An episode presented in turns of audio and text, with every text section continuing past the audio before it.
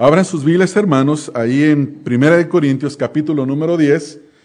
El título de este mensaje es Aprendiendo en cabeza ajena. Aprendiendo en cabeza ajena. Yo recuerdo cuando era un adolescente, uno de los consejos que mi padre más me repitió cada vez que cometía un error era el de hijo, aprende en cabeza ajena. Porque cuando haces eso, entonces te evitas los dolores de sufrir un problema. Y yo creo que ese fue un consejo que a más de algunos de ustedes se lo dijeron, que aprendieran de las experiencias de otro, porque cuando uno aprende de sus propias experiencias, pues bueno, pasa por un proceso de dolor y un proceso de arrepentimiento. Tristemente, cuando uno llega a comprender ese, ese consejo o a entenderlo, más bien está uno en el tiempo de dárselo a otro. Parece que le, le toma a uno mucho tiempo poder entender que tiene que aprender de los errores de otro. Sin embargo, cuando uno voltea uno hacia atrás, los que ya tenemos, los que andamos cerca de los 50 o pasaron los 50 y volteamos hacia atrás, nos damos cuenta de que cada vez que observamos que alguien cometía un error y nosotros evitábamos caminar por el mismo lugar, evitamos los dolores que vimos a esa persona que estaba experimentando. Y a través de nuestras vidas hemos aprendido tanto de malos ejemplos, como de buenos ejemplos.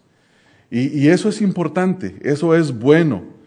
Eh, sin embargo, nos damos cuenta que ese consejo como que no tiene una buena eh, recepción en la gente joven. Yo recuerdo cuando mi padre me decía lo mismo, yo decía, ah, mi papá cómo molesta con la misma cosa. Y yo creo que los jóvenes en el día de hoy, cuando se les aconseja lo mismo, dicen, otra vez mi papá, ya hasta casi saben lo que el papá les va a decir, el papá o la mamá cuando les está dando el consejo. Pero cuando uno obedece y cuando uno pone atención a esos consejos, uno se da cuenta que vale la pena obedecer el consejo, la instrucción, la advertencia del Padre. En esta mañana nosotros vamos a, leer un pasaje en las Escrituras, en Primera de Corintios 10, el que tuvimos en la lectura bíblica, el cual el apóstol Pablo hace una exhortación a los corintios a que hagan lo mismo, que experimenten en cabeza ajena, que aprendan de lo que le sucedió a otros, que aprendan de la mala experiencia del pueblo de Israel. Y si ustedes se fijan, hermanos, en el versículo número 6 y en el versículo número 11 se repite exactamente lo mismo de dos formas distintas.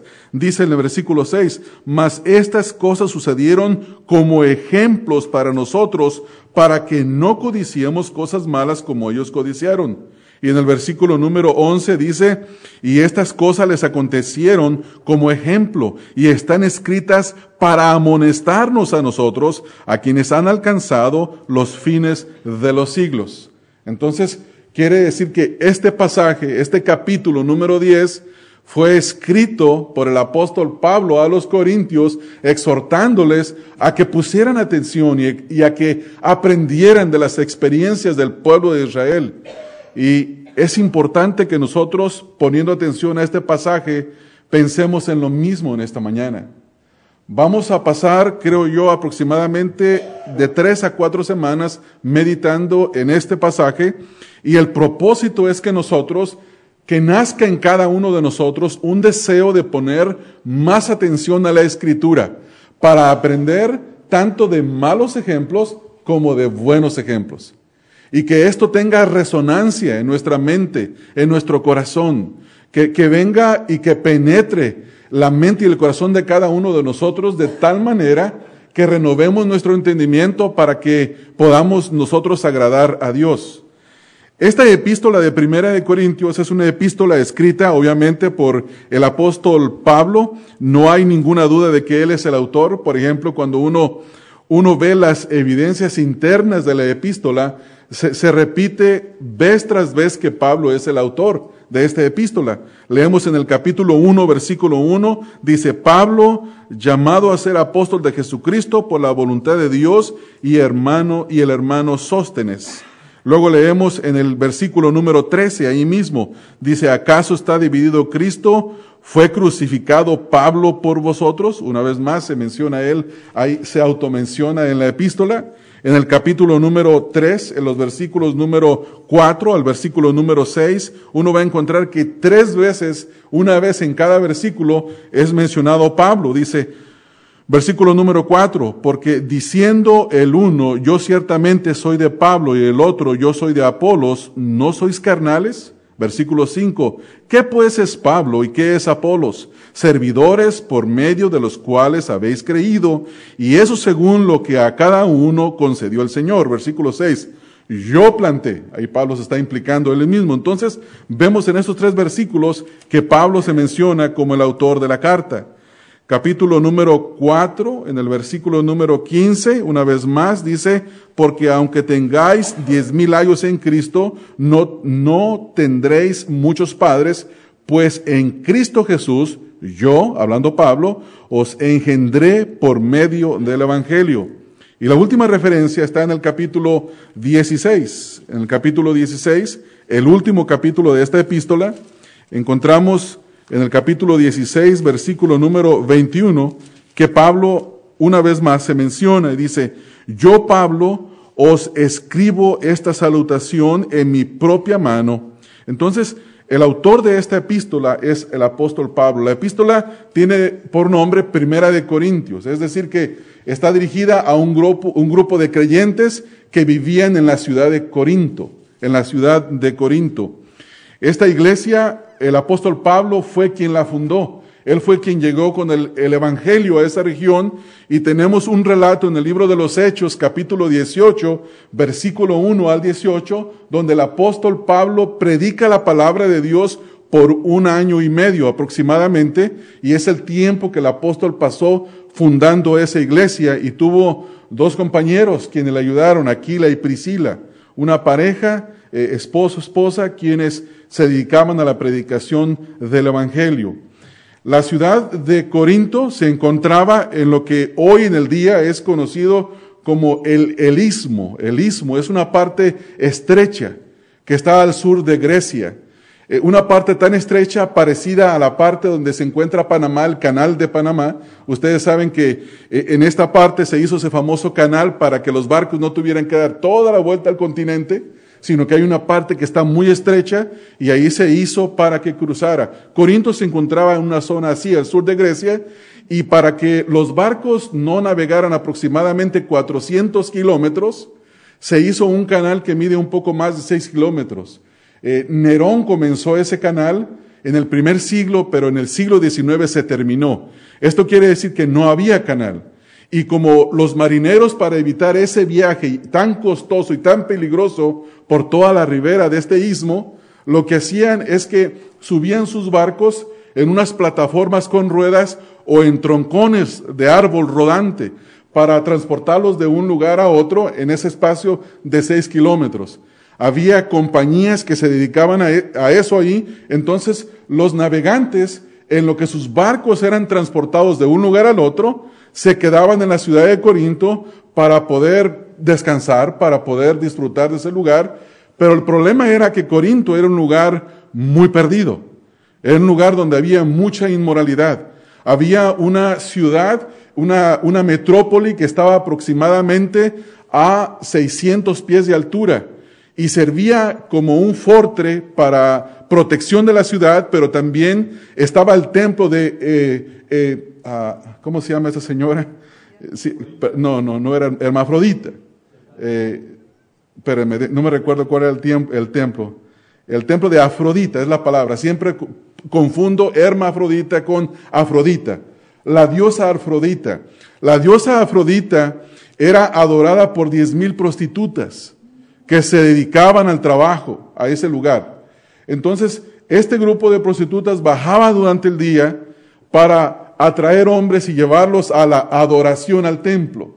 Y era un templo, un lugar donde había una inmoralidad tremenda. Perdón, dije diez mil, eran mil prostitutas, no diez mil. En este lugar, y este lugar llegó a ser tan conocido que cuando la gente quería hablar de prostitución, de alcohol, de inmoralidad, decían, vamos a corinticiar, vamos a hacer una corintiada. Entonces es como la frase que se conoce en el día de hoy, lo que pasa en Las Vegas se queda en Las Vegas. ¿Por qué? Porque la idea es que es un lugar donde se pueden ir a cometer inmoralidades, las cuales no se deben de divulgar en otro lugar. Bueno, la zona eh, de ahí de Corinto era una zona muy perdida. Y esto estaba haciendo que los cristianos tuvieran un gran problema de desprenderse de la cultura. En lugar de que ellos se alejaran de la cultura inmoral, parece que esa cultura inmoral se estaba penetrando en la iglesia. Tenemos un relato, por ejemplo, en el capítulo 5 en Primera de Corintios, donde dice que había un hombre que estaba cometiendo incesto, estaba viviendo con la esposa de su padre, es decir, con la madrastra. Y dice Pablo que ese pecado ni aún se nombraba entre los gentiles.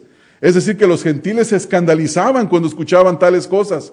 Aún ellos que eran tan paganos, cuando veían que alguien hacía una inmoralidad de este tipo, decían, qué bárbaro, eso es lo peor que una persona puede hacer. Bueno, la iglesia estaba contaminándose. Además, la iglesia de Corinto era, una iglesia que tenía demasiados problemas. Y Pablo escribe esta carta de Primera de Corintios y básicamente desde el capítulo número uno hasta el último capítulo es una carta de corrección. Es corrección tras corrección y finalmente termina con algunas indicaciones. Uno de mis profesores de Nuevo Testamento decía que esta, esta carta se le debería llamar el regañazo, porque comienza de principio a fin regañando. Y quisiera llevar a los hermanos a ver un poquito, eh, no tienen que ir a cada referencia, pero que pensemos un poco en cuanto a esto. En el capítulo número 1, versículo 10 al capítulo 4, versículo 21, encontramos que la iglesia tenía divisiones. Había grupos de facciones. Unos decían, yo soy de Pablo, porque Pablo era el fundador de la iglesia. Otros decían, no, yo soy de Apolos, porque Apolos era un gran orador, era un hombre muy capaz para la oratoria. Otros decían, no, yo soy de Pedro, porque Pedro era muy claro, él iba al punto. Y otros decían, no, yo soy de Cristo. Entonces tenemos en la iglesia de Corinto cuatro grupos distintos y la palabra exhorta constantemente a que una iglesia que está dividida no puede permanecer. Una casa que se divide no puede permanecer, tiene que estar unida. Entonces Pablo escribe desde el capítulo 1 al capítulo 4, versículo 21, atacando el error de la división y exhortándoles a que se unieran en el Evangelio, que se unieran en el propósito de Dios. Luego después vemos nosotros que en esos problemas que había ahí había la desunidad, había necesidad de servirse los unos a los otros, es decir, que había indiferencia entre ellos. Después en el capítulo 5, versículo 1 al capítulo 6, versículo 20, se trata la inmoralidad. Había el problema de este líder en la iglesia que estaba siendo inmoral. También había problemas en, los matrimonios, había problemas entre las relaciones y Pablo habla acerca de este punto y dice, la inmoralidad, la fornicación no tiene lugar en el pueblo de Dios. En el capítulo 7, versículo 1 al 40, se trata el tema del matrimonio. Parece que había matrimonios ahí que vivían con condiciones el uno al otro. Si tú me das esto, yo te doy lo otro. Y había un problema de relaciones en la intimidad de los matrimonios. Por eso Pablo les dice, el cuerpo de la mujer no es de la mujer, sino del marido, y el cuerpo del marido no es del marido, sino de la mujer. No se deben de privar el uno al otro.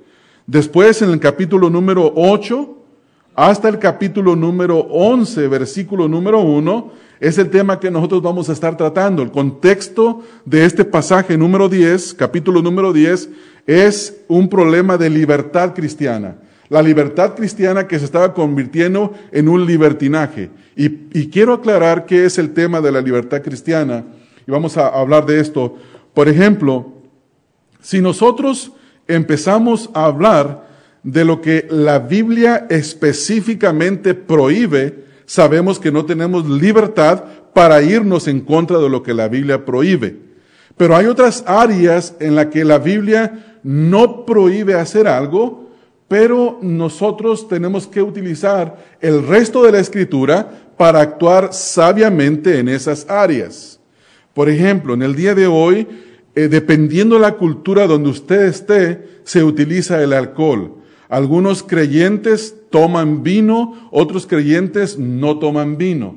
Y los que toman vino dicen que su libertad en Cristo no les prohíbe que beban vino y aquellos que dicen que el vino es malo y que no se debe de, de estar tomando, se sienten ofendidos con la conducta de aquellos que lo hacen. Y yo he tenido algunas experiencias de esto viendo a personas que están tomando vino y déjenme decirle, no es un buen ejemplo, pero también quisiera acordar algo. La Biblia no dice que si una persona se toma una copa de vino o se toma una cerveza, la Biblia no dice que pecó y se va a ir al infierno. Sin embargo, la sabiduría nos enseña, en primer lugar, que cuando una persona está en un lugar donde se está tomando alcohol, él, no, él o ella no pueden controlar el ambiente de su alrededor. Y si alguien quien recién se acaba de convertir al cristianismo o está en el cristianismo, pero viene de un contexto de borrachera, de alcoholismo, de vicio, ve a ese creyente en una barra sentado mm, con una buena conversación a otro tomándose un, una bebida, va a hacer caer a aquel que venía de un contexto de borrachera. Entonces Pablo trata ese problema. El contexto que está aquí es el contexto del asunto de la, lo sacrificado a los ídolos. Eh, los corintios ofrecían eh, sacrificios y había tres porciones. Una porción la quemaban, otra porción se la daban a su sacerdote y otra porción eh, se le daba para que fuera vendida en las, en las carnicerías de la ciudad de Corinto. Y esta, esta carne era barata. Algunos creyentes, entendiendo que los ídolos nada son, iban y comían de lo sacrificado a los ídolos. Y otros creyentes con débil conciencia decían, eh, no es bueno comer de lo sacrificado a los ídolos.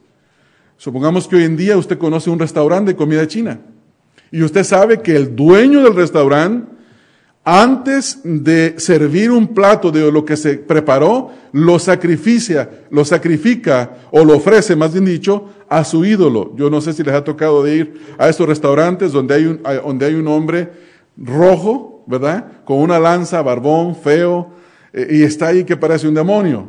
Bueno, ellos tienen sus ídolos y ellos ofrecen lo que ellos cocinan, se lo ofrecen a sus ídolos. Entonces uno llega a este restaurante y come muy tranquilo, pero ¿qué tal si uno de nosotros dice, hermano, yo no puedo entrar contigo a comer a ese lugar? Porque esa comida esa es ofrecida a los ídolos. Y yo no voy a ir a comer a, un lugar donde está un ídolo ahí puesto, que tú lo estás viendo, que le están ofreciendo frutas o que le ofrecen incienso. Yo no voy a comer ahí.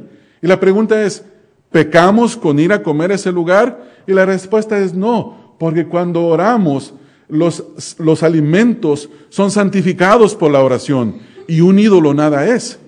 Sin embargo, si un hermano nos dice, yo no entro y no voy a comer ahí, por amor al hermano, nosotros deberíamos de privarnos en nuestra libertad cristiana e irnos a comer, iba a decir comida mexicana, pero tiene la Virgen de Guadalupe, parece que es la misma historia, ¿no? El punto es que irse a comer a un lugar donde no hay imágenes, o vamos a comer a casa, no sé.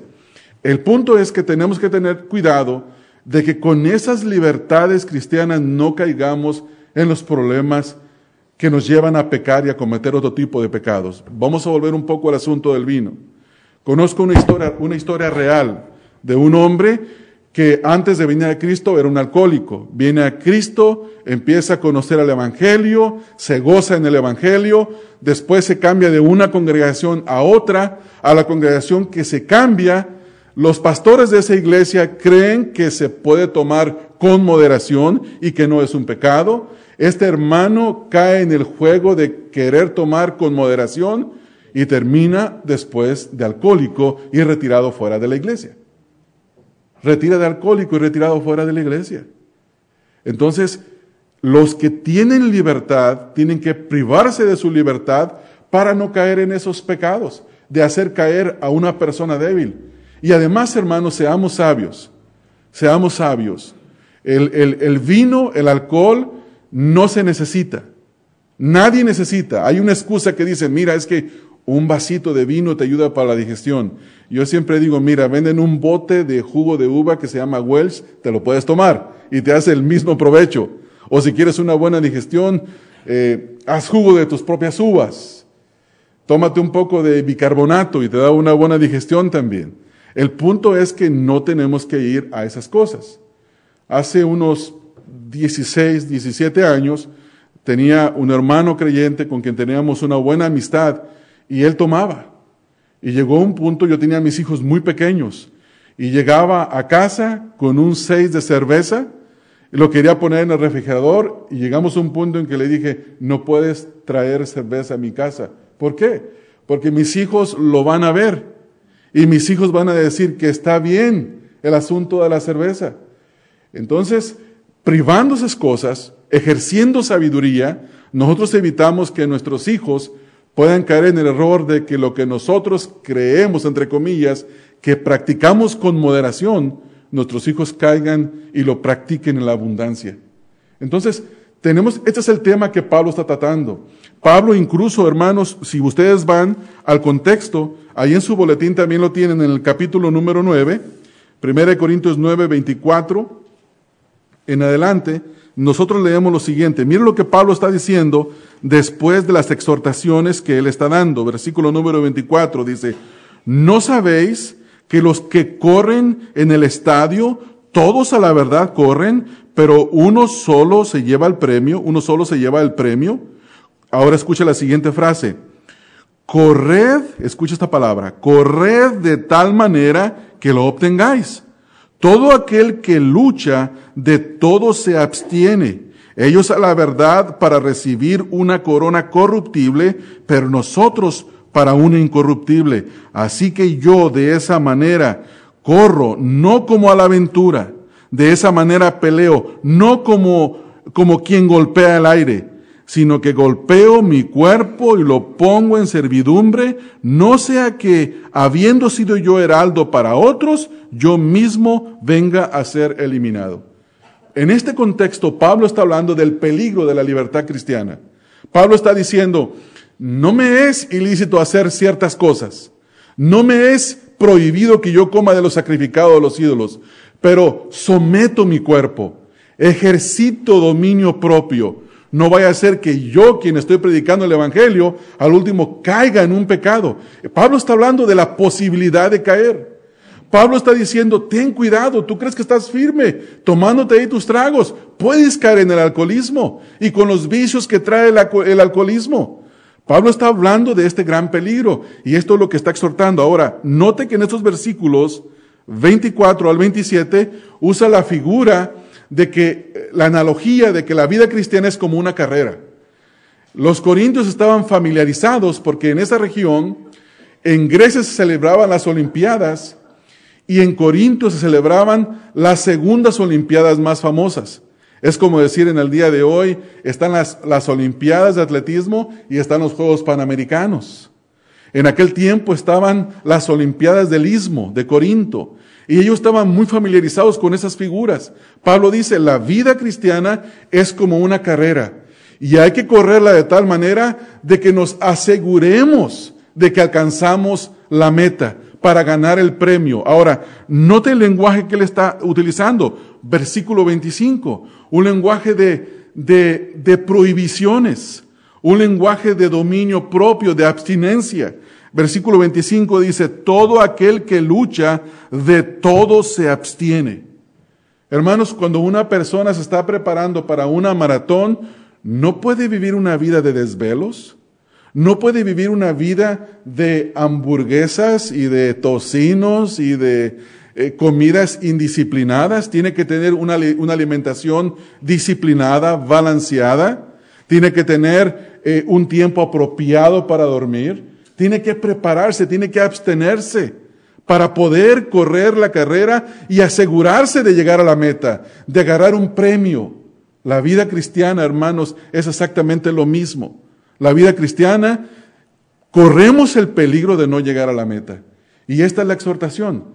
Entonces, en este contexto, Pablo ahora viene con la exhortación. ¿Cuál es la exhortación? Capítulo 10, versículo número 1 al 5. Vamos a ver la introducción y la semana que viene veremos los versículos número 6 al versículo número 12. Pero vamos a leer los versículos 1 al versículo número 5. Dice, pero no quiero, hermanos, que ignoréis que nuestros padres todos estuvieron bajo la nube y todos pasaron el mar y todos en Moisés fueron bautizados en la nube y en el mar y todos comieron el mismo alimento espiritual y todos bebieron la misma bebida espiritual porque bebían de la roca espiritual que los seguía y la roca era Cristo. Pero de los demás de ellos no se agradó Dios, por lo cual quedaron postrados en el desierto. Vamos a, terminar hasta ahí. El apóstol Pablo, en estos versículos, en estos escasos cinco versículos, está sumarizando 40 años de la historia del pueblo de Israel, desde el momento en que son liberados de la esclavitud de Egipto hasta el momento en que están preparados para entrar y conquistar la tierra prometida. Estos 40 años son conocidos como los, los 40 años deambulando sin fe, caminando en rebeldía. Y la analogía que Pablo está utilizando aquí es una analogía que tiene que ver con la vida cristiana. Dios los acababa de liberar de la esclavitud para llevarlos a una tierra prometida. De igual manera, cuando una persona viene, escucha el Evangelio, se arrepiente, cree en el Señor Jesucristo, nace de nuevo, Dios lo, lo libera de la esclavitud del pecado, de la esclavitud de Satanás, lo hace su hijo y lo lleva en un proceso de una promesa. ¿Cuál es la promesa? Estar en la presencia de nuestro Señor. Es el cielo, esa es nuestra tierra prometida. Entonces Pablo utiliza esta analogía. Dice, los, los hebreos, nuestros padres, eran esclavos. Luego Dios los toma para sí mismo y los pone en libertad. Pero utilizaron esa libertad que ellos tenían para mal. No la utilizaron para bien. Y así nosotros, hermanos, Dios nos da el nuevo nacimiento, Dios perdona nuestros pecados y muchas veces llegamos a decir, Dios ya me perdonó todo mis pecados pasados, mis pecados presentes, mis pecados futuros. No importa lo que yo haga de aquí para adelante, que al cabo Dios tendrá misericordia de mí. No, hermanos, Dios nos liberó de la esclavitud del pecado, de la esclavitud de Satanás, pero nos liberó para traernos a la libertad en Cristo.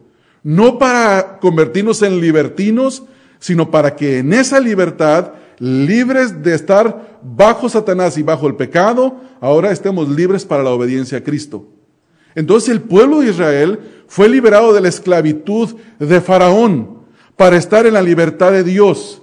Y en, en esa libertad en Dios, Dios les llama a que ellos fueran santos, así como Él es santo. Y les da una promesa, la promesa de la tierra que fluye leche y miel. Y ellos iban a llegar, y ellos la iban a heredar. Sale un grupo de aproximadamente dos millones de personas que van a heredar una promesa. Y esos dos millones de personas deambulan el desierto por desobedientes, porque murmuran, porque fornican, porque son idólatras, porque provocan al Señor. Y en lugar de llegar en un espacio de un año, año y medio para poder entrar, tardan 40 años errando en el desierto. ¿Por qué? Por desobedientes. Por desobedientes. Y esta es la figura que Pablo quiere utilizar. Pablo dice, en Cristo somos libres, pero no hay que utilizar la libertad como una excusa para la carne. Vamos a leerlo, dice el versículo número uno. De parte, de paso, hermanos, déjenme primero ver la estructura del, del capítulo. Los primeros dos versículos habla de la presencia de Dios con el pueblo de Israel. Dios los liberó, pero no los dejó solos. Durante todo el tiempo Dios estuvo con ellos.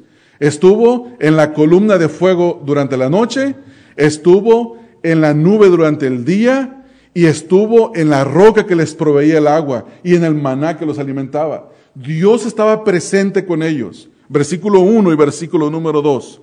En segundo lugar, versículos 3 al 4, Dios les proveyó. Tiene, habla de la provisión, provisión, provisión de Dios. Y el versículo número 5 habla de la gran tragedia.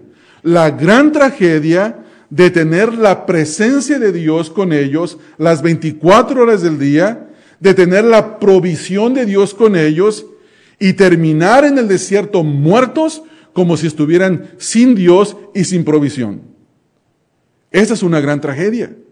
Este pasaje nos habla de la gran tragedia del pueblo de Israel.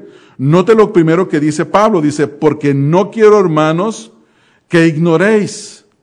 Esta es una frase que se conecta con la libertad que se acaba de mencionar en el contexto.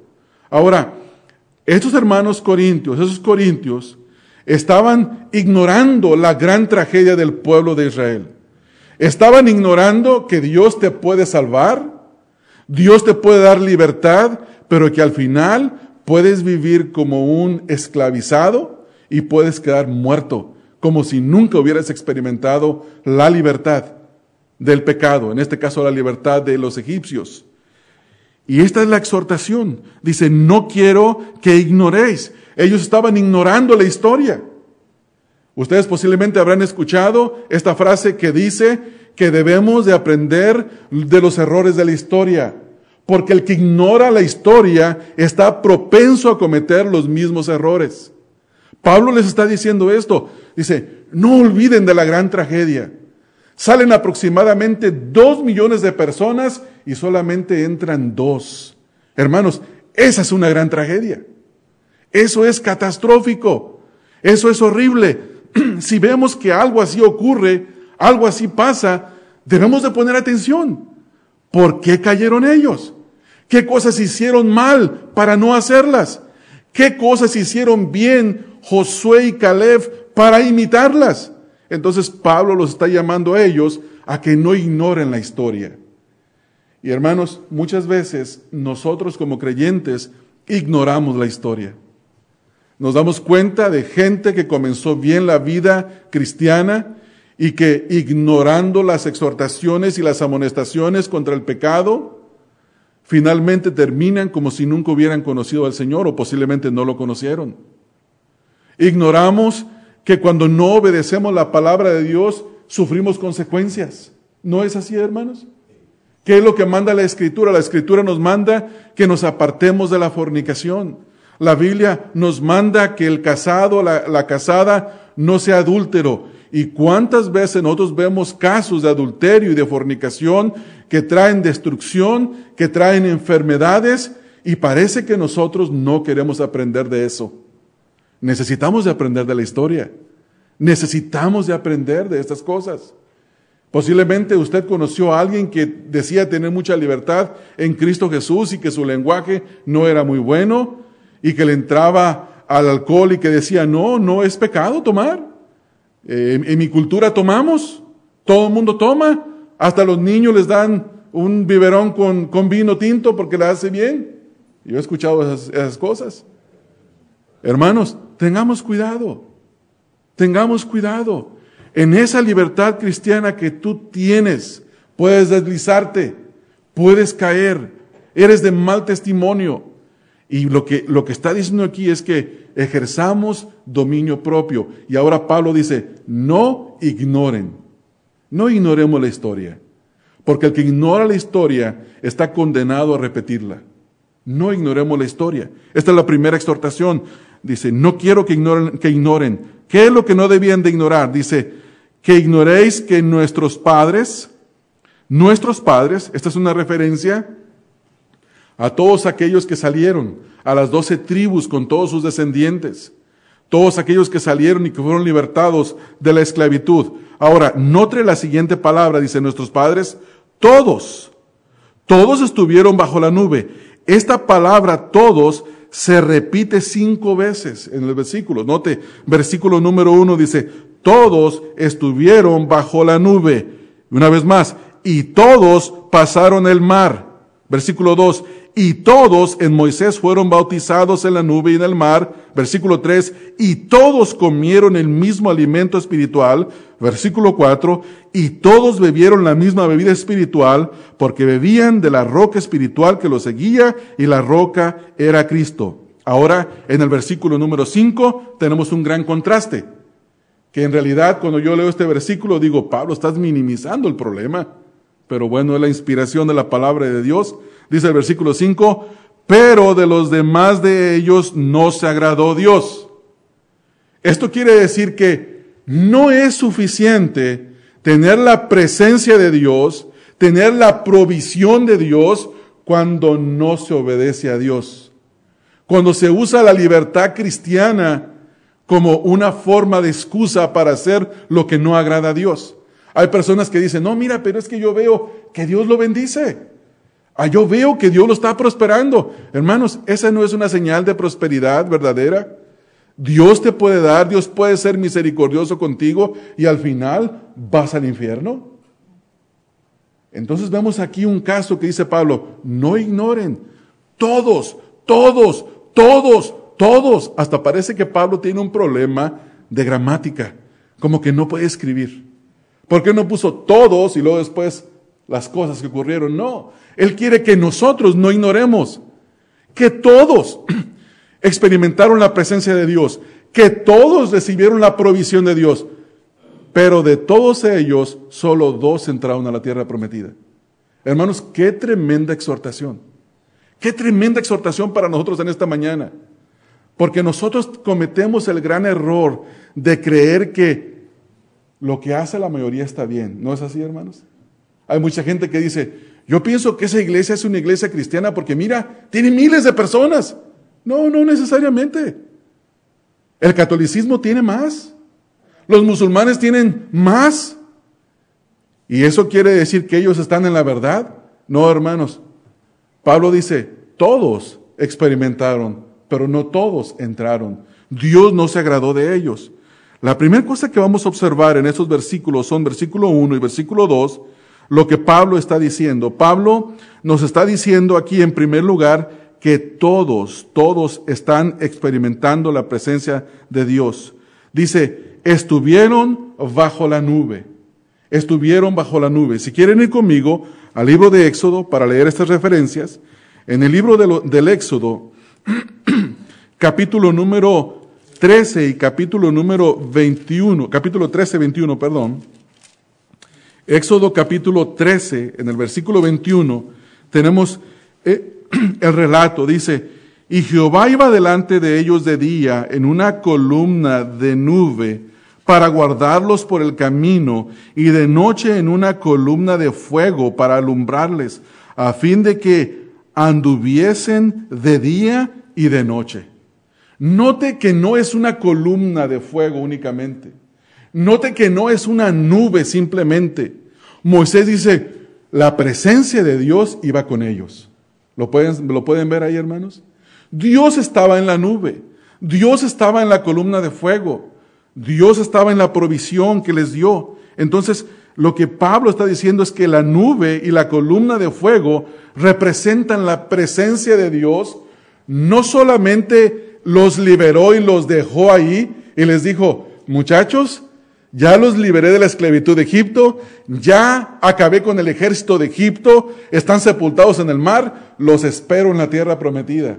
No, hermanos, los liberó y la presencia de Dios se fue con ellos.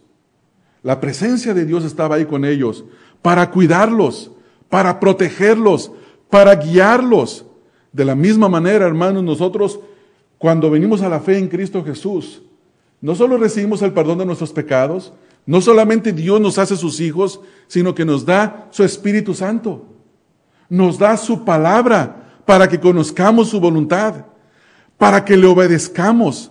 Pero muchas veces, hermanos, recibiendo la exhortación del Espíritu de Dios que, produce en nosotros el redarguirnos, que nos exhorta el Espíritu de Dios, que nos dice que lo que hacemos está mal, aún así ignoramos la presencia del Espíritu de Dios. Conociendo la palabra de Dios que nos guía y nos dice específicamente lo que debemos de hacer y lo que debemos de obedecer, ignoramos la palabra de Dios como si no existiera.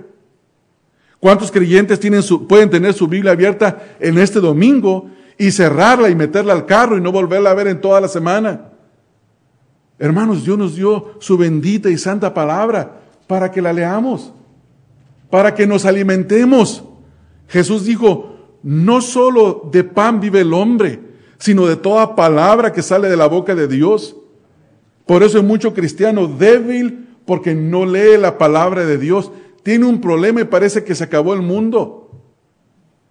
Parece como si, se parece como las marionetas esas que mientras el ventríloco tiene la mano puesta dentro de ellos y les da, les da moción con su mano y les da voz con su, su propia voz, están vivas y se ven, se, ven este, uh, vivaces, se ven atractivos. Estuvimos en un campamento de hombres una vez y no sé por qué llevaron a un ventríloco, pero hubo un ventríloco y llevó a un personaje que se llamaba Ricky y este personaje es bastante, bastante curioso. El hermano tiene un talento para hacer hablar su marioneta sin que su voz se mueva. Y se ve, se ve ahí, y, me recuerdo que los hombres parecían niñitos. Se acercaban a saludar a Ricky y le hacían preguntas a Ricky. Y después, cuando se acabó el espectáculo, se encontraban y le dice, salúdeme a Ricky. Los niños, los hombres parecían que eran niños en ese momento. Pero cuando esa marioneta el hermano le quitaba la mano y le dejaba de dar voz, quedaba inerte. Así hay mucho cristiano que cuando tiene problemas parece que están muertos. ¿Por qué? Porque no están fuertes en la palabra de Dios. Porque no están confiando en el Espíritu de Dios. Parece que no hay Espíritu Santo. Parece que no hay palabra de Dios que es viva y verdadera. Viven como si la presencia de Dios no estuviera entre nosotros. Hermanos, Dios está con nosotros en esta mañana. El Espíritu de Dios está en nosotros. Dios nos está hablando cuando leemos su palabra y cuando su palabra se explica bien. Y en esta mañana nos está diciendo, no ignoren la tragedia del pueblo de Israel. Dos millones de personas aproximadamente salieron y solo dos entraron. Y mi pregunta es, ¿cuántos de los que estamos aquí vamos a morir permaneciendo en Cristo? Y la exhortación de la palabra para usted y para mí es la siguiente. Si alguno cree que está firme, mire que no caiga. Debemos de conducirnos con temor y temblor. Alguien puede decir, no, el pastor la tiene hecha. El pastor conoce de la Biblia. No, hermanos, yo no tengo hecho nada. Si no persevero hasta el fin, muestro que no soy salvo, necesito de perseverar y voy a perseverar porque Dios me va a dar su gracia, porque Dios me dio su gracia, Dios comenzó una obra en mí y Dios la va a perfeccionar hasta el día de Cristo y de igual manera con cada uno de ustedes. Amén, hermanos. Tenemos que tener esa confianza. Entonces volvamos a nuestro versículo, a 1 Corintios, y note la siguiente cosa. Estuvieron bajo la nube y después nos dice Pablo, noten lo que dice en el versículo número 2, y todos en Moisés fueron bautizados en la nube y en el mar, y todos, perdón, nada más, en la nube y en el mar. ¿Qué quiere decir esto? Algunos dicen que cuando salieron de Egipto y Dios les abrió el mar en dos, que ellos pasaron y era un símbolo del bautismo que tenemos nosotros, que fueron sumergidos. Pero aquí la Biblia nos dice que fueron bautizados en Moisés. Tenemos que entender en qué sentido Pablo está utilizando la palabra bautismo. Él está diciendo que el bautismo es una identificación.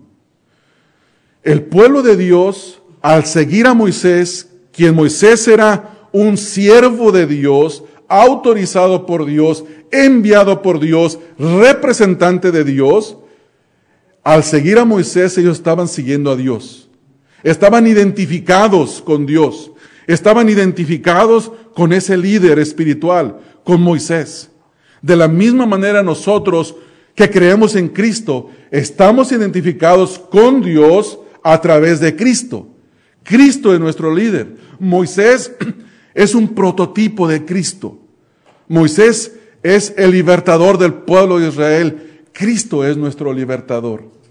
Estamos en Cristo, en Cristo hemos sido bautizados. Con Cristo nos hemos identificado. Pablo dice, dice, ya no vivo yo, sino vivo Cristo en mí. Con Cristo estoy juntamente crucificado y ya no vivo yo, sino Cristo vive en mí y lo que ahora vivo, lo vivo en la fe del Hijo de Dios, quien murió y se entregó por mí. Entonces Pablo está diciendo, hermanos, no ignoren que no solo la presencia de Dios estaba con ellos, sino que llevaban un líder poderoso, un verdadero líder, que no es que ellos seguían a un hombre, sino que seguían al hombre que Dios había autorizado, al hombre que Dios había llamado. Pero ellos fueron rebeldes contra Moisés. Ellos, hermanos, hicieron pecar a Moisés. En, palabra coloquial, hartaron a Moisés. 40 años. Viene el manal del cielo, dice la escritura, y ellos, ¿y eso qué es? Come, ¿qué no tienes hambre? Nada más come. ¿Y qué es eso? Y Moisés dice, es pan de Dios. El Nuevo Testamento nos dice, dice Juan el apóstol, comieron pan de príncipes.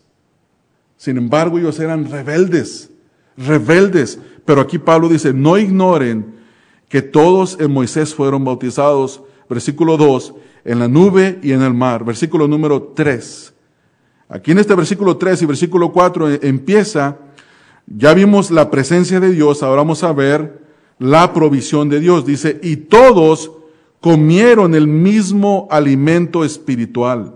Versículo 4, y todos bebieron la misma bebida espiritual, porque, porque, porque bebían de la roca espiritual que los seguía y la roca era Cristo. El pan que ellos recibieron era un simbolismo de Cristo, un prototipo de Cristo, del pan que satisface la vida, el pan que verdaderamente quita el hambre, Cristo Jesús. El agua que ellos tomaron era un prototipo de Cristo. Cristo es el que toma de Cristo no vuelve a tener más sed. Eso nos dice la palabra de Dios en los evangelios. Hermanos, Dios los toma, Dios va con ellos y Dios les da comida y bebida. Qué misericordioso es el Señor. ¿No es así, hermanos? Vemos la misericordia de Dios. No los salvó para dejarlos solos y morir en el desierto. Sin embargo, quedaron postrados en el desierto, como dice el versículo número 5, por rebeldes, a pesar de la presencia de Dios y a pesar de la provisión de Dios. Y Pablo le dice a los corintios, no ignoren, no ignoren porque los corintios, hermanos, ellos eran gente con muchos dones espirituales. Aquí hay dos capítulos que se dedican específicamente a tratar de los dones espirituales. Y ellos abusaban. Ellos hablaban en lenguas. Ellos tenían algunos que tenían el don para hacer milagros. Otros profetizaban. Era, era una iglesia que había tenido los mejores líderes. Imagínense, el apóstol Pablo, Apolos, el hombre más elocuente de la época en la era cristiana, de los apóstoles. El apóstol Pedro, el hombre que estuvo con Cristo. El hombre a quien Cristo le dio las palabras de aprobación. El hombre a quien Cristo perdonó después de que le negó. El hombre que era recto y era pronto para decir la verdad, no, le, no tenía mucha preocupación. Y tenían más hombres que eran predicadores. Estaba Tito, la Biblia nos dice más adelante en segunda de, Corintios que Tito constantemente iba y visitaba. Tito quien fue eh, el anciano que estableció ancianos en la ciudad de Creta.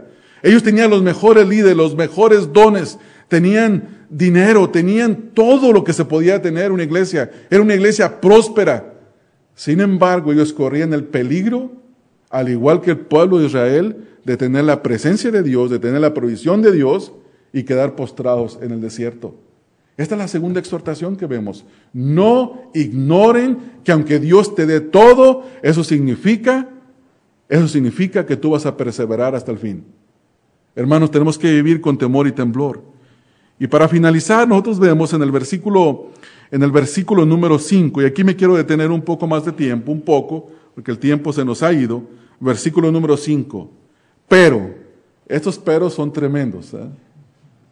Es como cuando le dice uno a su papá, papá, ¿me prestas el carro? Y dice papá, sí. Y agarra la llave y va corriendo, pero lo quiero con gasolina de regreso, lo quiero limpio y lo quiero a tal hora. Hay condiciones. Este pero que encontramos aquí es un pero tremendo. Dice, la presencia de Dios estuvo con ellos, la provisión de Dios estuvo con ellos, pero el problema no fue Dios. El problema no fue Dios. El problema eran ellos. Y me hace pensar en lo que dice Santiago. Acercaos a Dios y Él se acercará a vosotros. ¿Por qué nos dice la Escritura que nos acerquemos a Dios? Porque no es Dios quien se aleja, hermanos. Somos nosotros los que nos alejamos de Dios. Y así igual el pueblo de Israel. Dice, pero de los, de los más de ellos, bueno, yo diría, de todos, menos dos. Pablo como que es medio suave en su lenguaje. Pero de los más de ellos dice, no se agradó. La palabra agradar es tener complacencia. Ustedes recuerdan que en el libro, en el Evangelio de Mateo, en el capítulo 4 y capítulo 17, dos veces Dios dice que Jesucristo es su Hijo amado en quien tiene complacencia. En el bautismo, dice la Escritura, que la voz que se escuchó del cielo dijo, este es mi Hijo amado en quien tengo complacencia.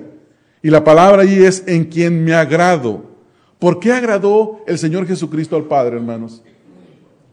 Porque siempre hizo su voluntad. El pueblo de Israel no hizo la voluntad de Dios. Dios le prohibió al pueblo de Israel que fuera idólatra, le prohibió la fornicación, le prohibió tentarlo, es decir, dudar de él, y le prohibió la murmuración. Y sin embargo, ellos fueron idólatras, ellos fornicaron, ellos tentaron a Dios y ellos murmuraron contra Dios y como consecuencia, dice la Escritura, no se agradó Dios de ellos. Y eso es algo que nosotros no debemos de ignorar, hermanos. Nosotros debemos de vivir para agradar a Dios. ¿Cómo estás agradando a Dios en este día? ¿Estás haciendo lo que a Dios le agrada o le estás ignorando constantemente? ¿Qué está pasando con tu vida? ¿O vives como sonámbulo? Como una persona que no tiene, que no se entera de las cosas espirituales. O vives apáticamente, no lees tu Biblia. No conoces ni qué dice la Biblia. No oras al Señor. No pides por tus propias necesidades, no pides por las necesidades de otro. ¿Qué está pasando con su vida? Y la pregunta es, ¿se está agradando Dios de usted? ¿Se está agradando Dios de mí? Esa es la pregunta que importa. No importa lo que dice el resto del mundo, aunque tiene cierta importancia. La, primera cosa que nos debe de importar en nuestra vida es, ¿se está agradando Dios de mí? Porque si Dios nos agrada de nosotros, hay consecuencias. Hay consecuencias. Hay graves consecuencias, hermanos. Hay graves consecuencias y hay que tener temor. Pablo dice en Gálatas capítulo 6, Dios, no nos engañemos. Dios no puede ser burlado, porque lo que el hombre ciega es lo que el hombre cosecha. Y es una exhortación tremenda para nosotros en esta mañana, hermanos. ¿Qué estamos haciendo con nuestra vida? Se está preparando para ser agradable al Señor. En unas semanas, en dos semanas tenemos la cena del Señor. Se está preparando para venir y encontrarse con el Señor en la mesa. Y darle gracias, porque está en comunión con Él, porque Dios le ha perdonado, porque Dios le ha rescatado. O va a ser de la mesa del Señor la mesa de los demonios como está en este contexto que estamos leyendo. Pablo dice, hermanos, no ignoren que la presencia de Dios estuvo con nuestros padres. No ignoren que la provisión de Dios fue fiel para con nuestros padres. No murieron ni de hambre, no murieron ni de sed, no murieron de frío, no murieron de calor. No olviden que a pesar de esas cosas, de los demás de ellos no se agradó el Señor. Lo que importa es si el Señor está agradado con nosotros. Alguien puede decir, no, yo ya creí en Cristo. Ya estamos como cuando están jugando un juego de béisbol y, sale a primera base, a segunda base, a tercera base y nomás llega a cuarta base y pisa el cojín o el diamante, el diamante se llama, ¿no? El diamante. ¿Y qué es lo que dice el referee? Safe. Libre de strikes. Libre de que lo saquen. Y a veces pensamos que estar en Cristo, haber recibido a Cristo, eso es todo lo que es. No, hermanos, eso no es todo lo que es. Ese es el comienzo. Ese es el comienzo. Somos llamados a estar en, comunión con el Señor, a vivir agradando al Señor. Ahora, suena como muy negativo, ¿verdad, hermanos? Pero déjele pongo el aspecto positivo de esto. Cuando usted creyó en el Señor Jesucristo, Dios lo libertó Dios lo libertó de la esclavitud de Satanás, de la esclavitud del pecado, le dio vida eterna y le dio la presencia de su Santo Espíritu, la promesa de que Cristo volvería, la promesa de que estaríamos con el Señor Jesucristo donde Él esté. Y eso es algo positivo. Eh, David lo pone de esta manera. El escritor de Hebreos citando a David dice, nunca he visto justo desamparado ni su simiente que mendigue pan. Y esto no tiene que ver con que, oh, hay una, hay una seguridad de que voy a tener. No, hay una seguridad de que Dios nunca te va a dejar. La Biblia dice que Dios es omnisciente, perdón, omnipresente. Está en todas partes, está aquí, está contigo. Él conoce tus necesidades, Él conoce tus debilidades, Él conoce tus defectos, Él conoce cómo tú puedes tener victoria y agradarle a Él. Necesitamos de buscar a Dios, hermanos. Y esta es la exhortación para usted y para mí en esta mañana, que debemos de preocuparnos por agradar a Dios. Amén, hermanos. Amén. Si usted quiere saber cómo termina la historia, va a tener que venir la próxima semana. Va a tener que venir la próxima semana. Vamos a ver los versículos número 6 al versículo número 12. Versículo número 12 y después concluiremos con el resto de los versículos. Que el Señor nos dé su gracia, hermanos, para recordar estas cosas. Que nos dé su gracia. Yo les animo a que vayan y lean en esta semana el libro de números. Léalo, hermanos. Nos va a hacer de mucho bien leer el libro de números. Ver y recibir las exhortaciones de la palabra de Dios, que son como palabras de un Padre misericordioso que dice, mira hijo, Mira, escucha el consejo de tu Padre. Escucha el consejo de tu Padre. Vamos a orar, hermanos. Este mensaje fue predicado por Ramón Covarrubias, quien es pastor de la Iglesia Bautista Emanuel. Para más información sobre el ministerio Estudia las Escrituras, visita la página www.estudialasescrituras.org.